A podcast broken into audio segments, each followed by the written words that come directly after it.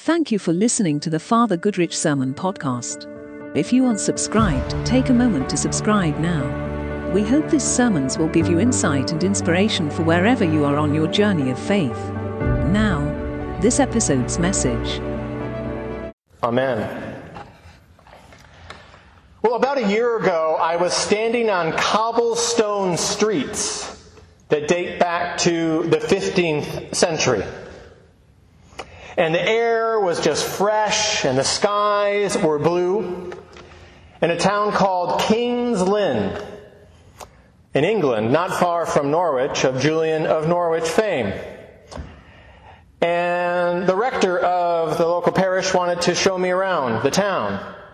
And it was a Saturday morning, and it was truly a gorgeous day, a memorably gorgeous day. And so we walked through the bustling shopping district. He in his collar, me in my habit. And this must be very fashionable because all these young British people and all their trendy outfits were staring at me.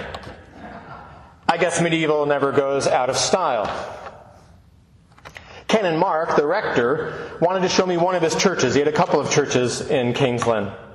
And as soon as we arrived, the doors were open, a volunteer quickly came up to me and said, Are you a Dominican?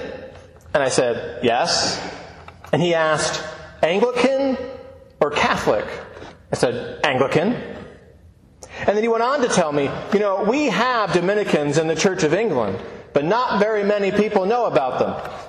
I said, well, I know them. In fact, I know them by name because they are my brothers and sisters. And just in a few moments, almost Brother David will join our Dominican family and be our brother twice over through Jesus Christ and through St. Dominic.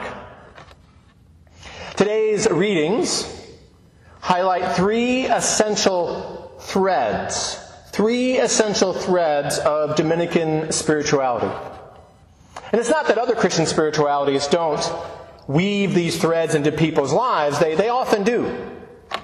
But these three threads are healthy heart essentials for the spiritual hearts of those seeking the triune God through the 800 year old spiritual tradition founded by St. Dominic in the 13th century.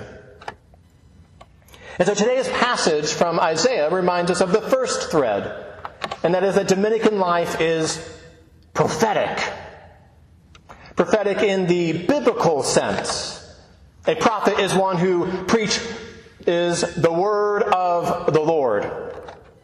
Here again, a small snippet of that passage. But now it says thus the Lord, He who created you, O Jacob, He who formed you, O Israel, do not fear, for I have redeemed you, and I have called you by name, and you are mine. As a Dominican, Brother David has heard that call. And it will be his work, his life to preach that prophetic word to others. In order to do that, he must do what all Dominicans must do, and that is commit to a lifetime of study. So even when you finish that last paper for Bishop Kemper School of Ministry, there will be more study. Study of the truth the truth wherever it can be found, but especially the truth as it is found in the Bible and in theology. Dominican life is prophetic. And today's passage from 1 Peter reminds us of the second thread, and that is that Dominican life is apostolic. Apostolic in many, many, many senses, because that's really what St. Dominic was trying to do in the 13th century. He was looking back to the apostles from the first century, and he was trying to revive that life in his time. And that's what we Anglican Dominicans are trying to do in our own time, the 21st century. And a ministry of gospel proclamation requires a commitment to an apostolic life of discipline and virtue. Another snippet from the passage. Therefore, prepare your minds for action. Discipline yourselves. Set all your hope on the grace that Jesus Christ will bring you As he who called you is holy, be holy yourselves. And as a Dominican, Brother David is taking on the discipline of the order's rule of life. This involves lots of things, but for example, a commitment to daily prayer, morning and evening, as well as the discipline of the promises of purity, simplicity, and obedience. And the novitiate, which you are entering into officially today, is a further season of formal discernment. You will be discerning about the order, and we will be discerning about you. And in the novitiate, you try on the habit of the order so that you might try on all the habits of the order. See what I did there? I'll repeat that one. In the novitiate, you try on the habit of the order, and thus you try on all the habits of the order. Dominican life is apostolic. The third thread comes from our gospel passage from Luke, and it reminds us that Dominican life is Christocentric. Christocentric, and that the Dominican seeks to emulate and to follow Christ the preacher. Christocentric, and that the Dominican is a messenger, and only secondarily the message. Christocentric, and that the Dominican is a planter of seeds of grace. To quote from Jesus in our text, what is the kingdom of God like? And to what should I compare it? It is like a mustard seed that someone took and sowed into the ground, and it grew to become a tree. As a Dominican, Brother David is not just to give sermons from time to time. No. But he is to cooperate with the Spirit to make his entire life a living, breathing sermon.